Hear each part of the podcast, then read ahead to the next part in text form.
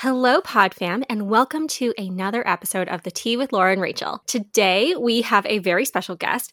She is a registered dietitian, a public health writer, and a self proclaimed former chronic dieter, Camille Martin. Welcome to the show, Camille. What are you drinking today? Thank you so much for having me. Uh, so we're not on video, but I'm drinking Hint water. It's I'm obsessed with it. I don't know if y'all have heard about it, but it's like it's mm flavored water, but it's not. There's it's all natural flavors, and okay, it, you know, so it's not super sweet or anything like that. And in fact, the uh, the woman who started the company has a really inspiring story. So, and I can't remember her name. I'll have to think of it, but she's got a book and it's awesome. So Amazing. Yeah, I find so many uh, like flavored waters, like we're up in Canada. Um, so I definitely have not heard of Hint Water before, but it seems like so many of them, it's like sugar is the number one ingredient. Right. Mm-hmm. And, right. you know, you can get flavored water people without the sugar. yes, you, you can. You can. Um, and she had a really hard time. She had to patent the technology to get it to where it's no artificial flavors or anything. So it's really, really good. It's like you just took – a squeeze of lemon, put it right in your water. So yeah. Oh, that sounds good. That sounds yeah. good. Well, Rachel, you're also here. What are you drinking today? I have an herbal tea and it's a raspberry leaf tea. And so far, I'm really loving it. I drank way too much coffee this morning, so I'm just trying to calm down a little bit. I think, uh, yeah, when when you get to your third cup, I was still like, "This is fine," and then an hour later, I'm like, "This is not fine." Right. Um, but what are you having, Laura? Uh, so I haven't had coffee yet today, and so I'm having a green tea with a rose petal and rose hip uh, infusion that is just a self blend that I did because, as our listeners know, I've been obsessed with everything rose mm-hmm. lately. And so I was just like, oh my gosh, I should put this in green tea. I could put this in every tea. So this is my little midday pickup instead of a cup of coffee because I know I'll good. just be like, you know, vibrating if if I go there now. just just buzzing around, buzzing around. Yeah, I need to get into the tea. I'm I need to I never drink tea. Green tea, I know it's supposed to be so good and it is, but I'm stuck on water and coffee, so yeah. Well, that's okay. That's that's probably a typical morning for me, water and coffee. Yeah, I'll be yes, honest. Same. Same. All right. Well, let's crack into it. You are a registered dietitian and a public health writer. So we would love to start off by asking you what is your story? How did you get to this point in your career? What inspired you? What age did you start? Give us everything. Yeah. Okay. I started dieting when I was 12 years old, very, very young. Um, oh. Yeah, I know. Um, and so oh basically, I, I, know it's it's heartbreaking. I, I, tell this story so often, so I forget, but that is really young. And um, I just got a lot of messages from the women around me, and uh, you know what I looked like mattered most of all. And no one was saying you're overweight and you need to lose weight because I wasn't. But I just got the message, you know, that's fattening. You shouldn't eat that. You need to, you know, di- I was praised for dieting. So I dieted, I took diet pills, I had an eating disorder in college, and, you know, starving myself.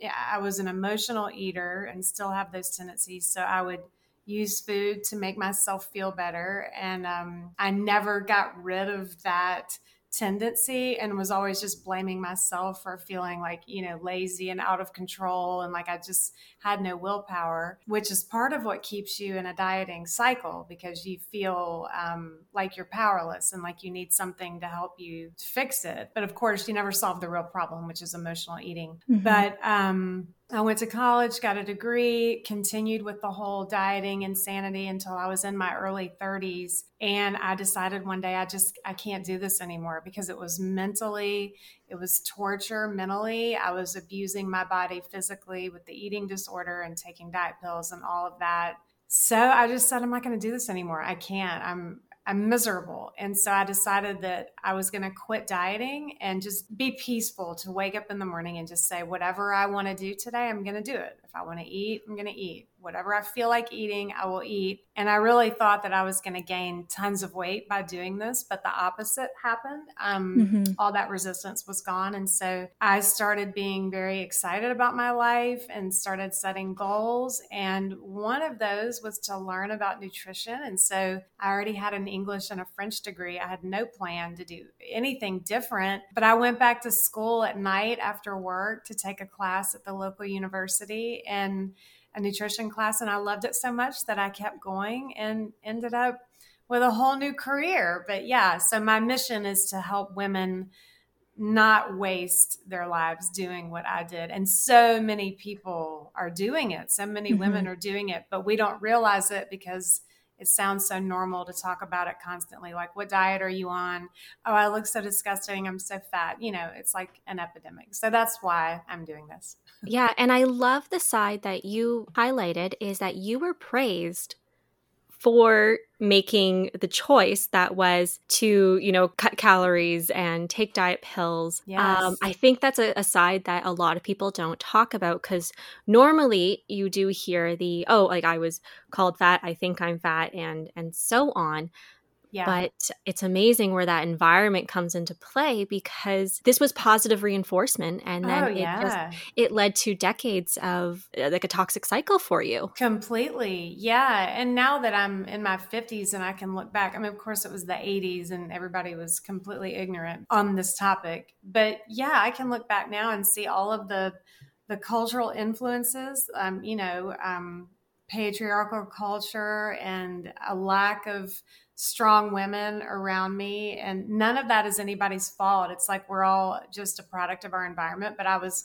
grew up in the south um, in the us south and it was very much women are to be quiet and don't say what you think you know keep the mm-hmm. peace be sweet be friendly and make everybody else feel good and above all look good you know? Yeah. so it's just it's awful. And so now i have two daughters who are um, one's just a teenager and one's preteen. And i mean my message to them constantly is what do you want to do with your life? Who do you want to mm-hmm. become? You can do anything. So i didn't get any of that and most of my friends didn't either but but yeah it's a cultural it's a problem but of course, and stop me, I'll, I'll just go on all day. But um, social media and all of that is, um, it's even worse for my kids. So they have to combat that extra layer of, you know, looking perfect with the airbrushing, and nobody looks like that anyway. So, yeah. No, exactly. Yeah. And I feel like Rachel and I have talked about this before. We're just like,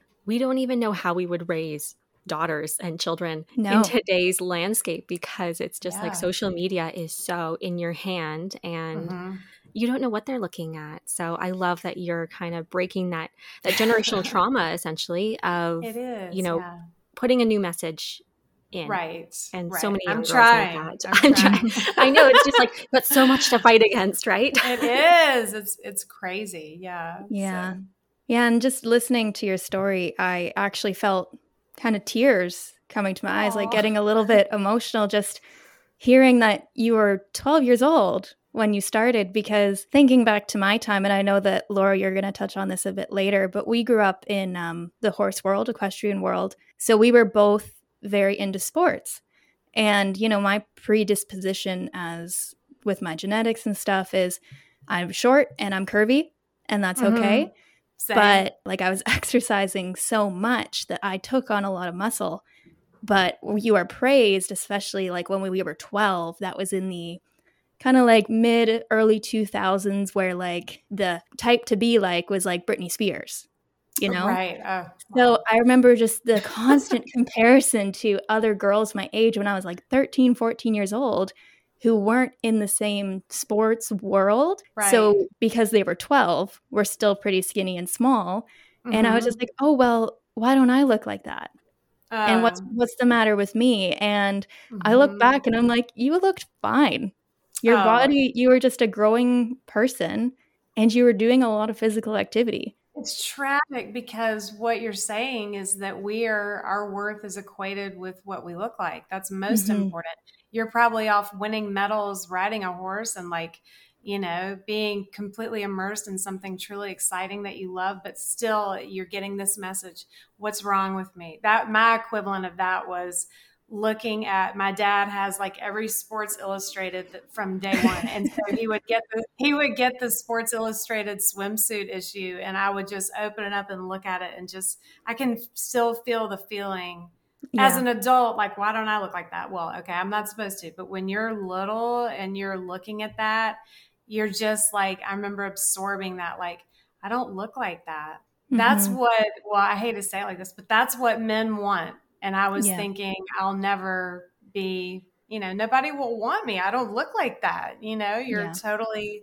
you just don't measure up. And, and girls are still getting that. And, you know, it's complete BS and it's got to change. So, like, what I'm doing, it's not just about dieting, it's about, like now it's become so much more. It's like fighting against these cultural BS messages. And let me just say this too I don't like anything that has to do with resistance, like fighting, fighting, fighting. What I yes. want people to do is embrace your power and teach girls and women how to access their own internal power instead of being mad and like, you know, patriarchal society. I hate all of it sounds so like critical, but if you embrace your own power and you teach girls how to do that and women, that goes a long way to if you're if you're preoccupied with what can I do? What can I contribute? Even when you're 50 and you're, you know, that's just the time when culture's telling you, you know, hang it up, you know, you're sorry. Yeah.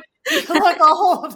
Go away. Go get in your rocking chair and knit a sweater. And it's like, what? I feel so good about myself now. But yeah. Anyway, yeah. So yeah, and that actually just kind of reminds me of old Hollywood. I've been watching mm-hmm. like a lot of like ah, Lucille Ball. Oh my god! Oh my gosh! So I just watched Being the Ricardos. It's an amazing movie. Is it good? Oh, so good, so good. Okay. It's on Amazon Prime, and it was the fact because uh, you know Ethel the actress playing her was not actually old. Neither oh. was Lucy. Like these are women in their like 30s who is only like like I'm going to be 30 next month and I'm just like isn't it I would, crazy? I would be cast as like someone in their 50s. you know? Like Mrs. Robinson in The Graduate. Anne Bancroft yeah. was like, oh yeah, she was 30 and she's like somebody's mom, like this yeah. old God. Yes, I feel like especially like because that's what before Instagram and, and social media, we look towards celebrities mm-hmm. and movies mm-hmm. and, and TV. And, you know, no wonder we're getting this idea of like, oh my gosh, I've I've hit my expiration date. Like now oh, I can like, you know, I'm not even eligible to play senior citizens on movies anymore because there's just like decades and decades of people who, you know, just women who were just no longer 20 and they're mm-hmm. like, okay, off to the seniors. yes, I think it's, it's, getting better. 40s, the new 30, 50s, the new 40, whatever. But like, yes, it's yes. still, you're always going to get that. I don't look young. I, there's always something to pick yourself apart for. And it's just, mm-hmm. it's got to stop. I mean, I'm, I'm just not having it anymore. I'm sick of it. Yeah. No, same. No. Like, same. So are we. Yeah. Yeah. All right. Toast. Here's the yeah. Here's the toast to that. Yeah. Yes. Cheers. Cheers. Before we move further into as a collective why we're so done with this, let's yeah. first talk about what eating habits are considered a diet and mm-hmm. why it doesn't work, and also importantly, why it affects our self esteem. We'd like to get some clarity on this because, you know, there's the diets that are like the name diets mm-hmm. that you mm-hmm. can read about in a book and stuff. But we've been talking recently in the past where it's like, you know, I went through a period of time where I was exercising a lot and I was doing what fitness influencers were recommending. Mm-hmm. And I look back and I'm like, they didn't say that was a diet, but like drinking a protein, yeah. just protein powder in the morning is not normal. Well, uh, that's such a good question because like it's all about how you're framing it, but and there is a distinction like you go on a diet like the whole 30 or you go on the south beach diet or whatever but then you talk mm-hmm. about like what diet do you follow meaning what do you normally eat in a day so it's hard sometimes it's hard to distinguish to me anything that's a diet like a diet mentality is anything that you're restricting or you're forcing yourself to do um, or that's like way out of what you normally do and it's like an all or nothing mm-hmm. um, yes. but so for example when you were saying like the framing of it you can do intermittent fasting for um, you know mental clarity or because you're you follow a different faith but then you don't eat all day because you're trying to you know cut calories those are very different things it puts you mm-hmm. in a mm-hmm. different frame of mind but yeah going on a diet like a traditional diet they don't work it's not because like south beach doesn't work or whole 30's better it's because of the structure of the diets and what they all have in common underneath they're all the same. But mm-hmm. so people when they fail on a diet they attribute the failure to themselves like they don't have enough willpower um, because you feel like the common denominator you know like oh it must be me because i just can't stick to anything. But all diets underneath the surface have lots of things in common like all or nothing like throwing out all your food buying all new food changing everything you do like all at once um, they're compressed in a short amount of time, which all of that requires willpower. And so when you run out of willpower, what you usually do if you're an emotional eater is you turn to the thing that makes you feel better, which is mm-hmm. to eat, you know? So eating to absolve yourself of the resistance, um, that's how diets push you actually to eat if you're an emotional eater and then that's mm-hmm. part of why you fail but they're also you know they're one size fits all so like if i go on south beach and you guys go on it and i have kids and you don't have kids or we live in a different country and whatever we don't have the same life circumstances so things get in the way but you feel like well everybody else is succeeding why can't i you know Another thing is there's no personal responsibility. It's just like a set of instructions. So yeah. you're not taking charge and you're not learning anything. And when the diet's over, you go back to what you were doing quite naturally. And those habits that you haven't changed bring the, the weight right back to where, you know, it was before the diet. So it's not you, it's the diet. Diets don't work. And this, to your final question, is how they wreck your self esteem because you keep trying, keep failing. There's a new diet. Oh, it's this is the one that works, and everybody gets on board. You know, and then some of your friends are like, Have you done that? I did it. I lost 10 pounds. And then here you go. And it didn't work for you, but you feel like the failure. So you keep that feeling of failure puts you in desperation mode. Like you're not taking charge. You're just like, oh my God, I'm such a failure. I need another diet. You latch on to the next one. And when you do that for years on end, your self esteem is just in the toilet, you know? So, um, in a nutshell, that's how it's all connected to um, failure and self esteem. Yeah, because you never actually have a small win right? It's just like, right. I'm going to try this. Oh, mm-hmm. I failed at that. That's on me. I'm going to try right. this now. Oh, failed at that. Also on me. Eh, yeah, it's just a, a vicious cycle. And um, also, you know, none of the diets, they ever, they never have anything sustainable.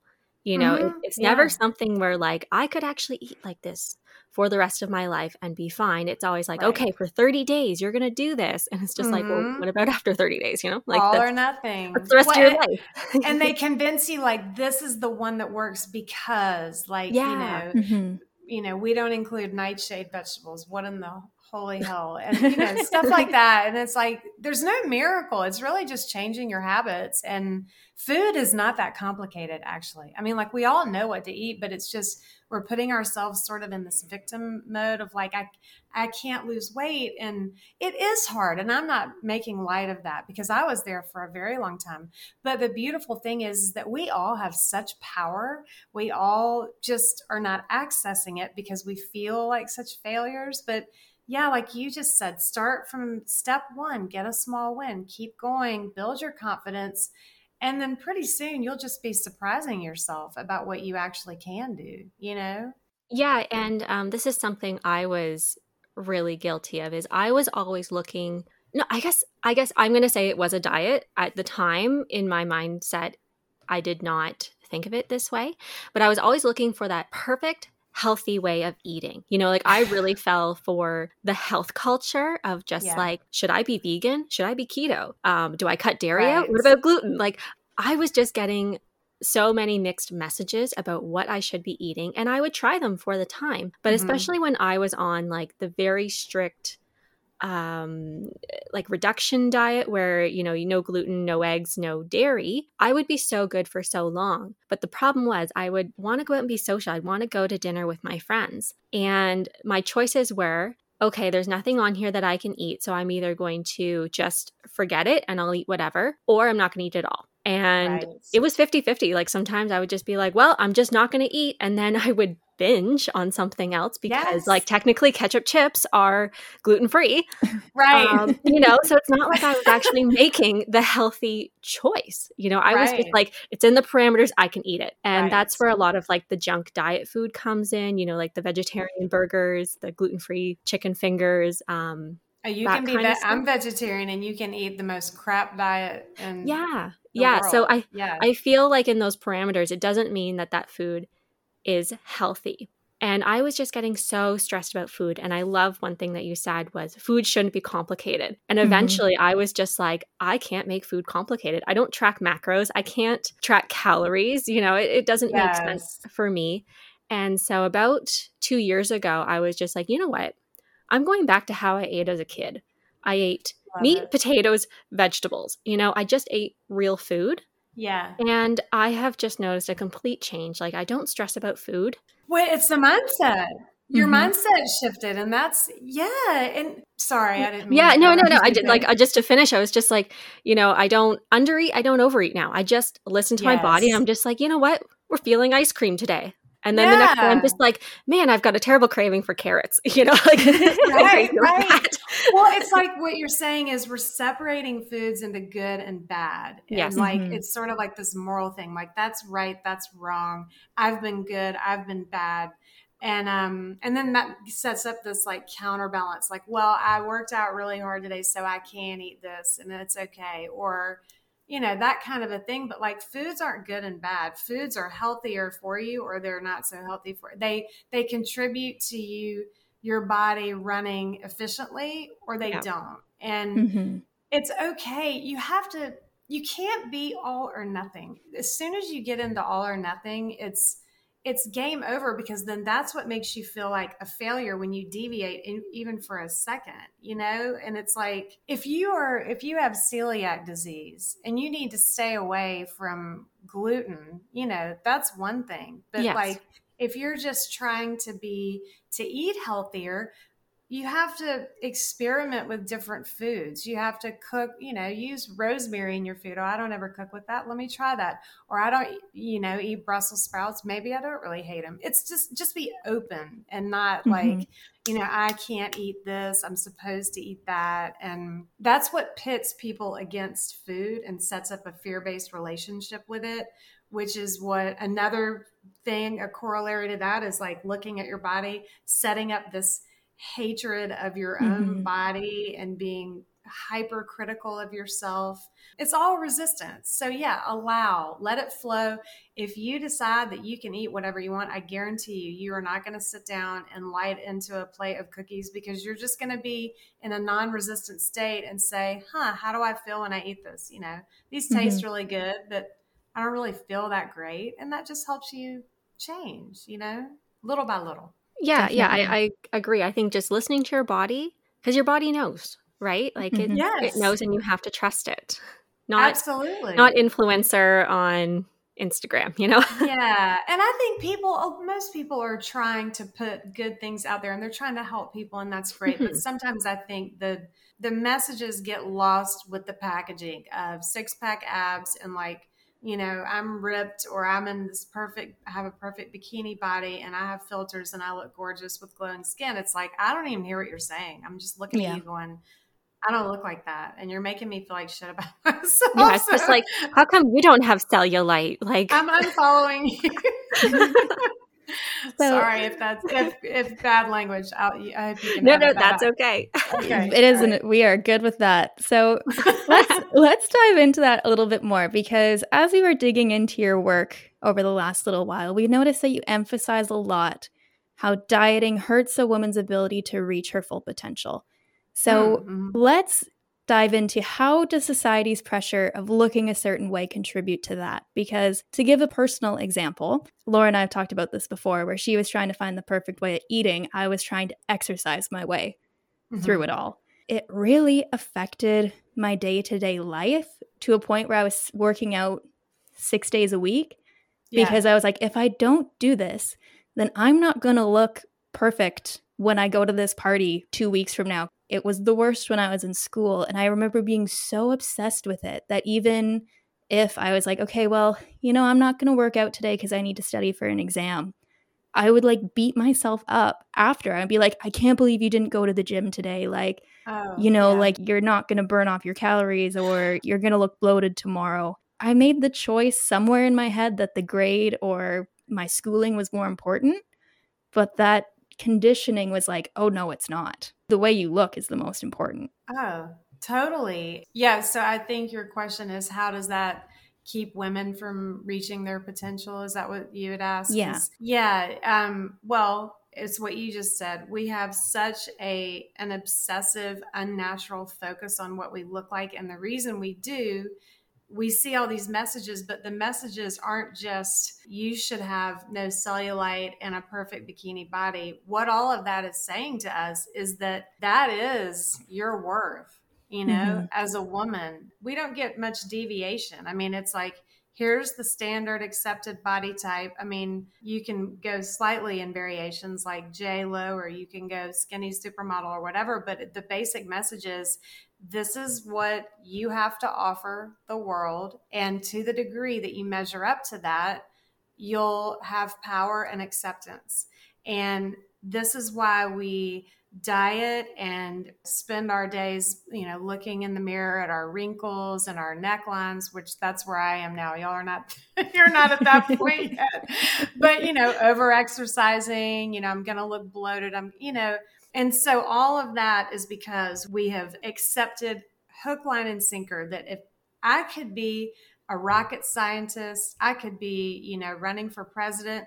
And what they're going to tell me is, well, you know, too bad she's unattractive. Or if you are attractive, you know, you, you're probably not smart. You can't do that. It's all about what we look like. It is like a cancer in our society, and it's not going to change overnight. To answer the question, while you're doing all of this, like obsessing about what you look like, over exercising, dieting, picking yourself apart and you know, changing your diet constantly, what you're doing is you're wasting your potential because you're so busy doing all of these things and mm-hmm. you're not trying things that you could be doing that you're so powerful, but you don't even know it and you're not going to try because if I can't even lose 10 pounds, how am I going to go do any of these things?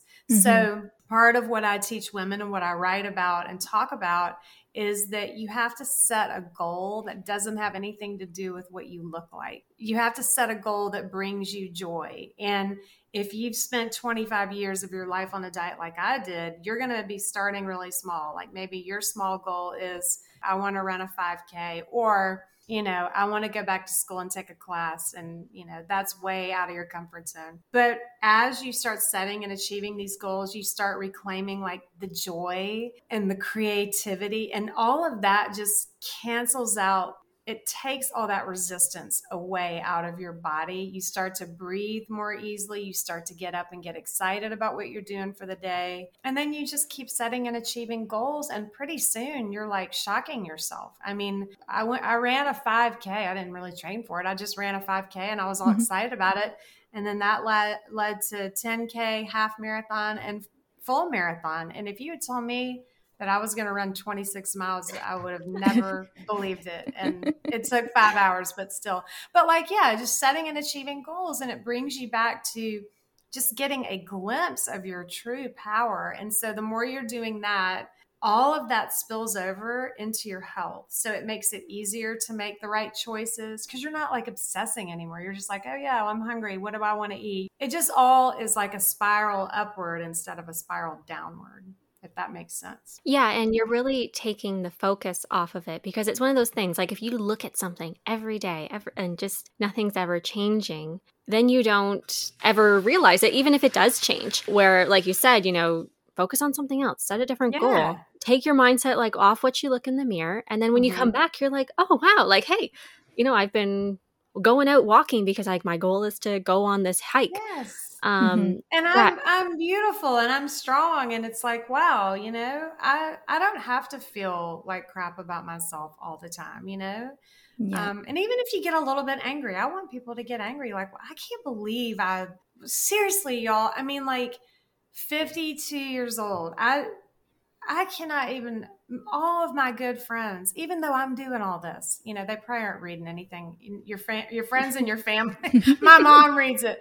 No, but like, um, they're not. They're they still talk about it like, oh, I need to lose weight, and it's like y'all could be out here setting goals and and being just so unbelievably successful at something that you're passionate about, and it just it takes all of that out of your brain space. Not completely because we're inundated with it by culture, mm-hmm. but mm-hmm. Um, yeah. yeah. that actually just kind of reminded me of, of, a friend of mine, and um, she's in her 60s and just a full subscriber to the Weight Watchers program. You know, I I just yeah. I don't understand. I really just don't understand. and and it really is going back to like also the older mentality because of the messages she would have grown up with at that mm-hmm. time. And she just cannot break her cycle because it's all about what the food is.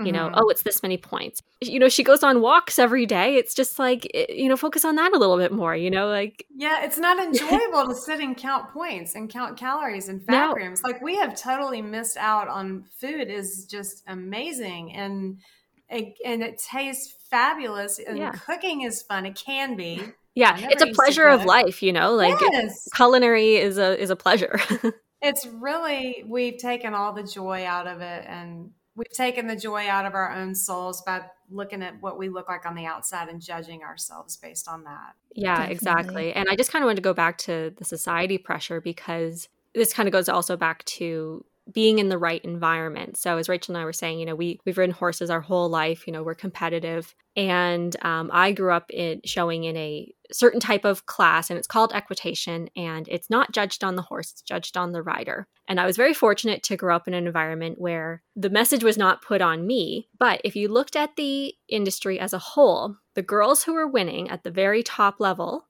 were all identical.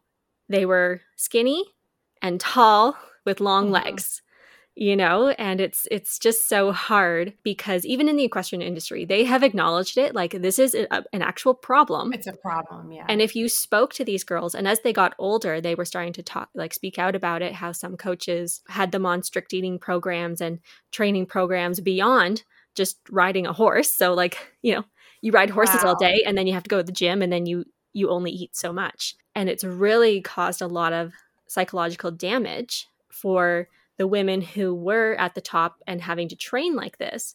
But mm-hmm. then also on the other end, the girls who didn't fit that mold, they were just like, well, I feel like I can't even compete in that because, like, right. I'm not tall with long legs and skinny. Yeah. Um, and how sad. They're missing mm-hmm. out on so many beautiful young women. Yeah, yeah. And the thing is, like, you know, you don't have to look a certain way to ride a horse well you know no. like you know what's funny my daughter and i she my youngest is just getting into figure skating and so we watched yep. i Tonya have y'all seen that yeah so good and it, you know Tonya Harding didn't look the part and mm-hmm. they wouldn't let her win even though she's doing triple axels so they're yeah, mm-hmm. yeah that's the same kind of thing yeah so that's that's you know it's starting to change a little bit in the industry but again you know the judges there it's very subjective so and they're scarred by all those messages too. They they yeah. bought into it because it's pervasive. Yeah. Exactly so it's just it's even if like the message is not directly pointed at you it, it just depends on your environment because you still yeah. get sucked into that and you're like okay well i better you know stay within these parameters so yes. I i can do well Right. It's acceptance. Yeah. Mm-hmm. Yeah. As we've gone through this section, we're talking about starting with goals that you're excited about. Mm-hmm. And I know that, uh, especially if you're struggling a lot with this, that can be really hard to get mm-hmm. to that point. So, what would you recommend is the first step? Is it really like, you know, sitting down with your journal and being like, what am I excited about? And creating yes. goals from there? What would you recommend? Well, what I recommend is definitely you have to sit down and be, and, and it might be driving your car and just sort of zoning out and, and remembering when you were little, like mm-hmm. what were some of the things when the world, when you, before you had gotten a lot of these messages, like what did you get excited about? What did you dream of being? And so, like, this is kind of weird, but one of my dreams, I wanted to be. I wanted to be an interpreter at the United Nations. I thought like cuz I love traveling in like different countries and so i thought wow if i could speak french and like mm-hmm. interpret and be somebody like really important and you know something like that or you know maybe you wanted to maybe you wanted to be a figure skater maybe maybe you wanted to be an artist or a painter just remember that and let yourself go there like with the oh yeah wow i remember that and then take something from one of those dreams you used to have and try to like take that boil it down to something that you could do today. So like if mm-hmm. you're a mom or you have a full-time job or both and you're you know you're not going to go you know train to be a, a, professional figure skater at this point and that's fine. But like take a lesson or you know take a french class. Set a smaller goal. So like if your goal was to be an interpreter at the un and you love that was your dream set a goal maybe to learn how to speak French fluently or Italian. And you can take that, dial that back, even to like, okay, here's 10 steps I could take. I could go to Barnes and Noble and get a book on French or, you know, get a tapes to listen to how to learn how to speak French on your own or make a plan to move to a foreign country for a month or you know stuff like that but then you take a smaller goal that you could bring out of that dream and write down 10 or 15 things that you could do right now that would get you closer to that goal. And then take like the easiest three and like one or two a week. And just, it's just about getting your creativity sparked again. So, like, mm-hmm. just to go to Barnes and Noble and get a book on France, it's like, oh, neat, fun. Like, it makes you feel good, you know? Mm-hmm. Like, instead of like, oh, I got to check off my list, I got to unload the dishwasher, I got to go get the dry cleaning. I mean, our lives are so like, just we're beat down with all the stuff we have to do. Open up some space for dreaming and creativity. And once you start achieving those little milestones, it starts changing how you feel about yourself, is what's important. I love that. I love that. I love it. Excellent advice. I'm going to uh, definitely take that home tonight. Okay. Because yeah, it's been uh, busy, busy times, so it's hard to let yourself go to that space. But yes, the more you yes. say it, the more it's just like it's so important to remind yourself that life is fun and yes. it's supposed to be fun. Like we're supposed to like we're supposed to enjoy life. And yes, totally. I don't I don't know. I just I think that that's something that has gotten lost mm-hmm. throughout mm-hmm. I don't even like centuries I guess, yeah. a long, long time. And I do love to see that there is a shift happening and more and more people are like, no, I'm not going to let myself uh, be a slave to the gym. yeah, like, yeah, you know, just like force myself to do things that don't actually make me happy just because someone somewhere said that you should want this. So now we all think we should want it.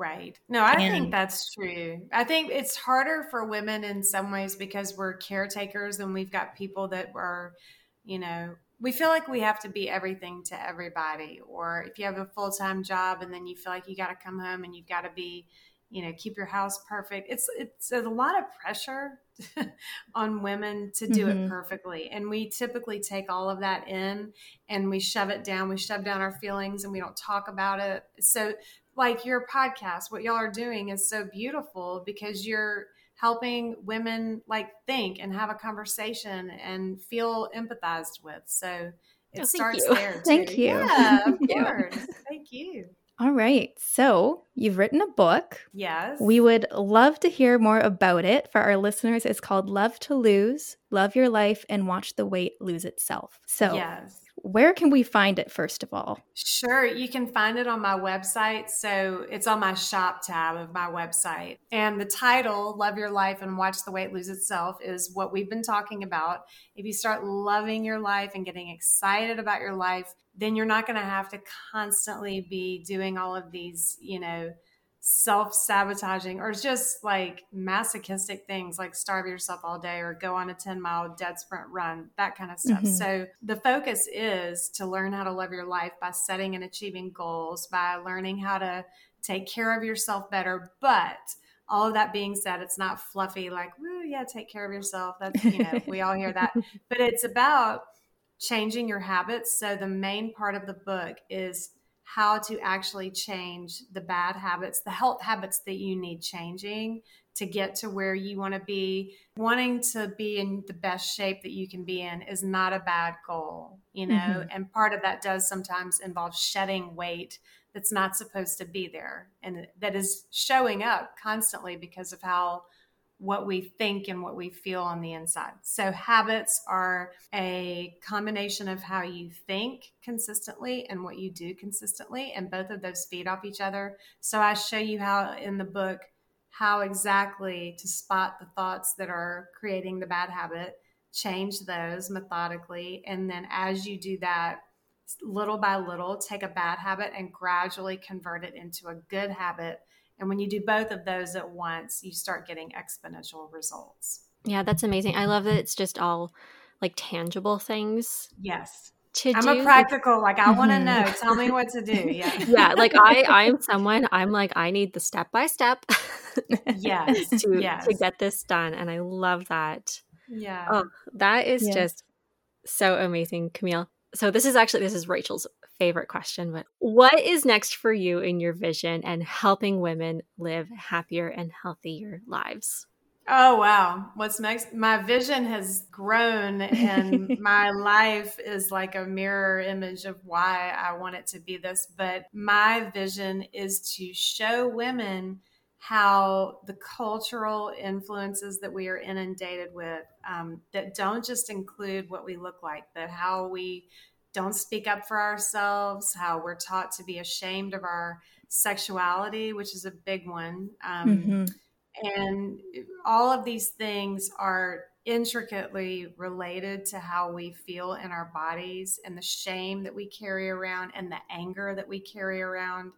And my hope is that women will start to understand like that they've been living lives of doing everything for everyone else and staying silent, shoving down their feelings, and being ashamed of their sexuality, all of that is connected and is conspiring to keep you in a much smaller place than you should be. So it's really to help women wake up and see what's going on and start accessing their power and just reaching their fullest potential. That's my goal. Oh, and it's so needed because, you know, we've all just been raised, you know, whether people knew it or not, to be people pleasers. Ah, you know, yes. like what, what, man was raised to be a people pleaser? I have I get the one. gold, the gold medal for that. Yeah. Not anymore. yeah, no, but that's a huge problem. So, mm-hmm. well, that is that's just absolutely amazing and like it's just it's so nice to have this platform to connect with people like yourself who we all have different ways of wording it, but we are gunning for the same thing. And it's yes. just we want women to take their power back. Yes. And it's just Amen. it's so important and just thank you for the work that you're doing and speaking to you and reading your writing on your blog posts and such like you're going to have such an impact Thank you. Everything you said, I'm like, oh, we have to have so many follow up episodes. There's so many little areas that we can just dive into. yes. Oh, let's break it all down. I would love to come back anytime. Yeah. Yes, we'll have to do a series, but okay, yeah. Where perfect. where can our listeners find and follow you? On my website, CamilleMartinRD.com, and then I'm on Instagram, Facebook, I'm on TikTok, but I'm having TikTok shame, so you probably don't want to find me there. My kids are relentlessly mocking. okay, we don't even know how to use TikTok. We're like, no, we don't. We're millennials, so like Instagram okay. struggle for us. okay, okay, good. Okay, but yeah, you can. I, am some version of Camille Martin RD. So, and I've got all the little badges on my website. You can click. Amazing. And this is this is one thing we always have to ask our guests because we are in yeah. Canada and so a large base of our listeners are as well. Do you work with people internationally? Sure. Okay, yeah. good.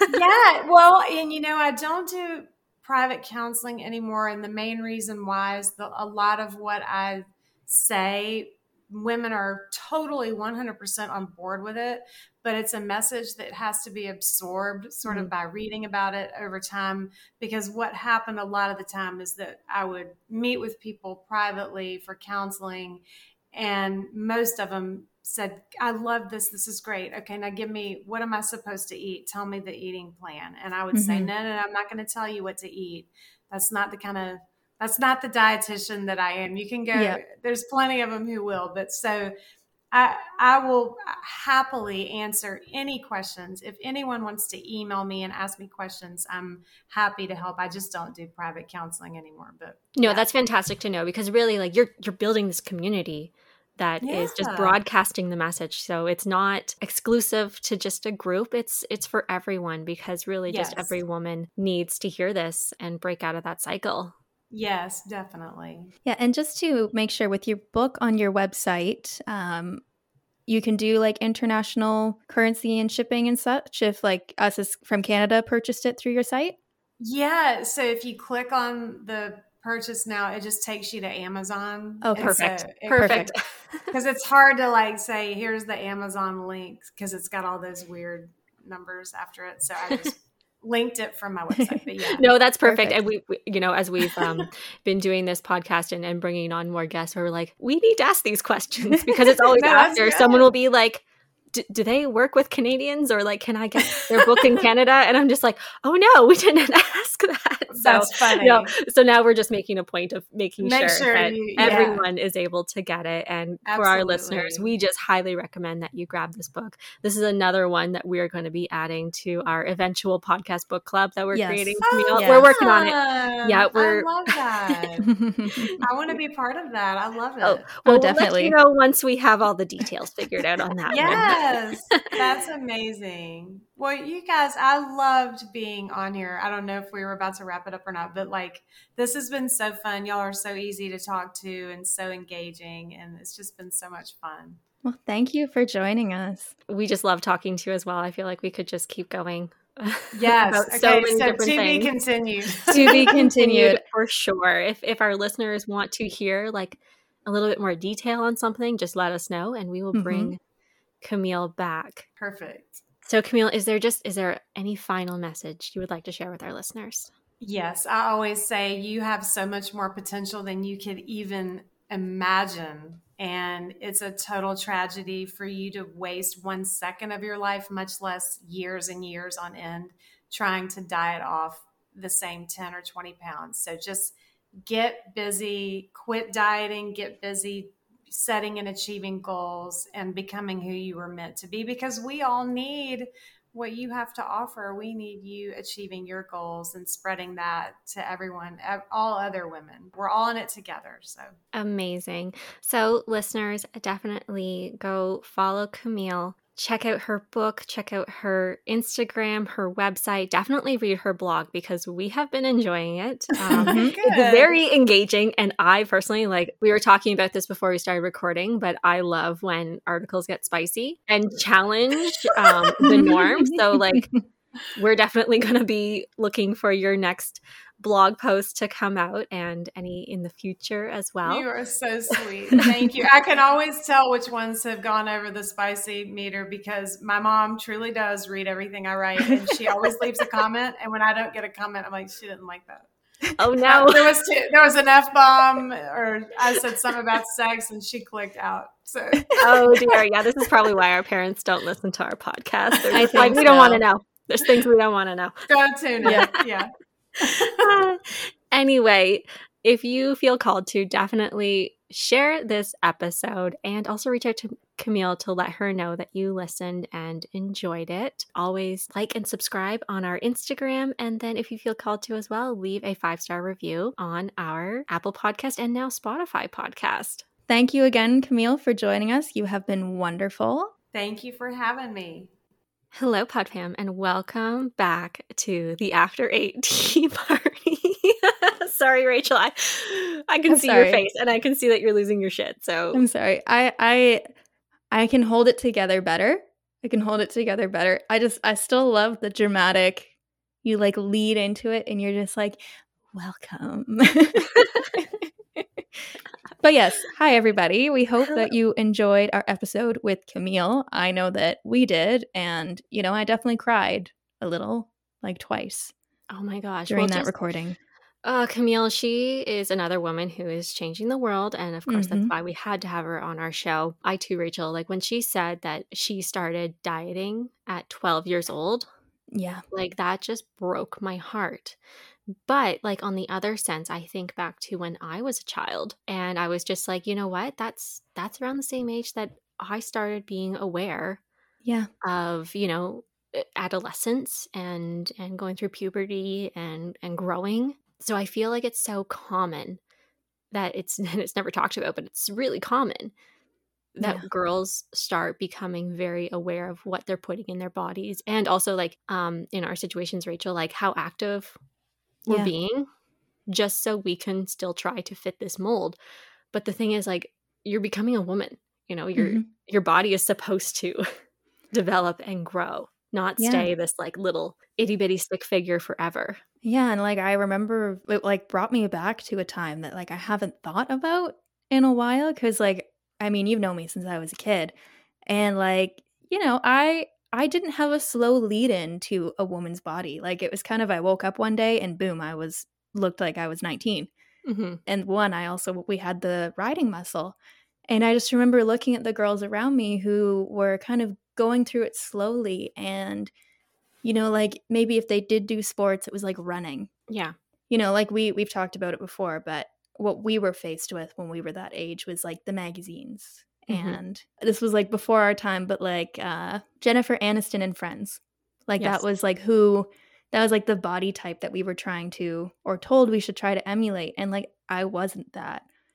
But I no. saw people around me who were. And I just remember it was like there was some disordered eating happening at that time. But I didn't know that because the world didn't know how to define it. No, it was just like, this is just what you, you do. do. And so many women around us were who were older, you know, they were always saying like, "Oh, I have to go jean shopping. Oh, I have to fit in a bathing suit." Like whether they were aware of it or not, this is the conversation. Like this is what we were hearing as children, you know. So it's it's only natural that we then absorb that and as we come into that age like oh god i have to go jean shopping it's it's just something that we're not even conscious about anymore mm-hmm. and i love with camille you know, she is someone who is trying to wake us up from this and be like, no, be careful about what you're saying, especially to yourself or to your to your daughter, because it's time to break that cycle. You know, we're yeah. we're so much more, as she said, than than what we look like, you know.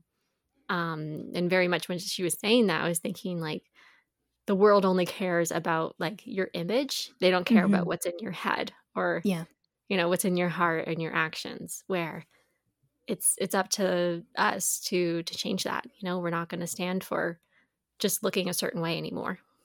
Exactly. Like one kind of example that just came to my mind of this and i haven't put it in this context before is like i used to have like a gap between my teeth when i was in school and i remember telling myself i like convinced myself to get invisalign braces mm-hmm. because i was like well i'm going to go into the corporate world in a professional boardroom and people aren't going to take me seriously because I thought that my teeth made me look unattractive so people wouldn't respect what I was saying. And like that's a wild thing mm-hmm. to think. But, but, really like yes, it's wild to think when you break it but it like is the reality. yeah, but literally with every single person I swear, it's just like, you know, insert whatever, I don't feel attractive or like mm-hmm. no one's going to take me seriously. Yeah you know, her just the section where she told us where to start with, I think will be helpful for a lot of people. And I hope that any of our listeners who might be struggling with this really take that to heart. And we really hope that it helps you overcome your struggles.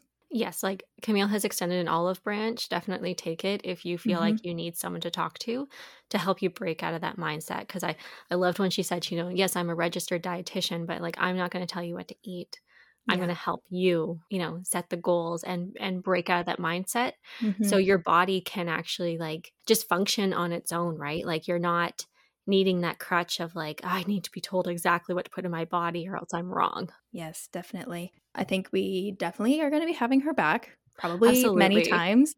Uh, absolutely. Uh, i am 100% into doing an episode about releasing shame around our sexuality because yes that is just that's so important and oh that could get to be a spicy episode yes it will and it's and like i'm gonna be completely candid on this podcast here like it's been a reach for us yeah. to open up about certain things like you know relationships and even talking about our bodies um, and and things that we have done that are not so cool um, when it comes to our health and i mean it's it's just practice of of talking about it and then it really helps when people say like because you said this i feel like i can share my story too mm-hmm. um, so that's what i love when we have guests like camille come on it's just like we give each other that safe space to, to talk speak. about these things so yes like camille we know you're listening, so you are coming back. back. on to talk about sex.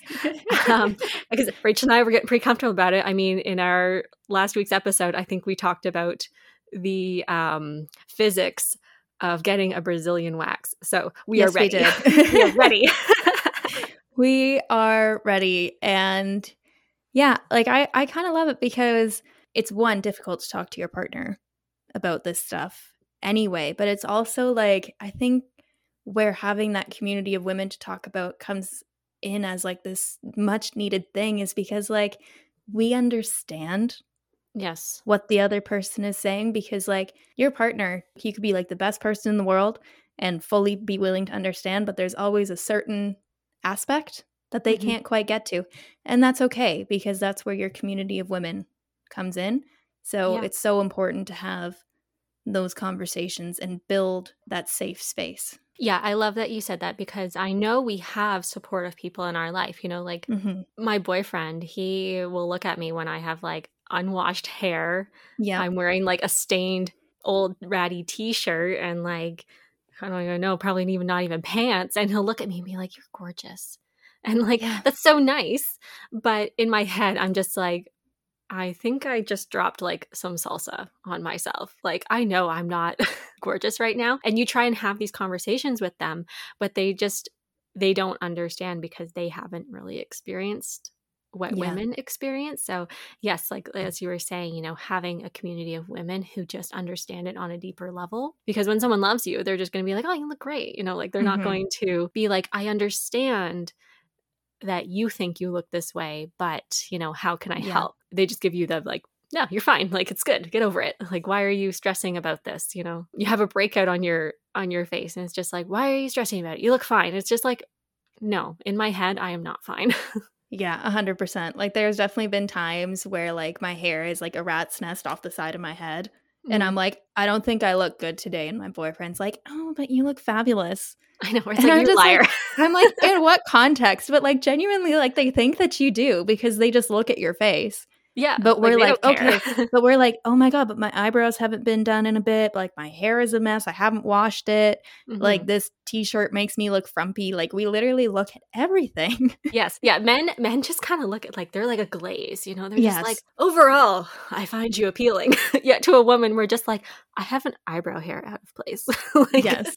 We're like, everyone definitely notices this. I'm going to go yes. into my meeting later and someone's going to look at me and be like, this girl did not do her eyebrows today. Yeah, it's like and we literally it shows. We, literally walk around thinking like there's spinach in my teeth. like that's literally how we act, but like with our whole bodies. pretty much, pretty much. So yes, I really hope all of our listeners really enjoyed this episode as much as we did. She is such an inspiration, and please check out her website, check out everything Camille because I think you're really gonna love it. She's an mm-hmm. incredible writer.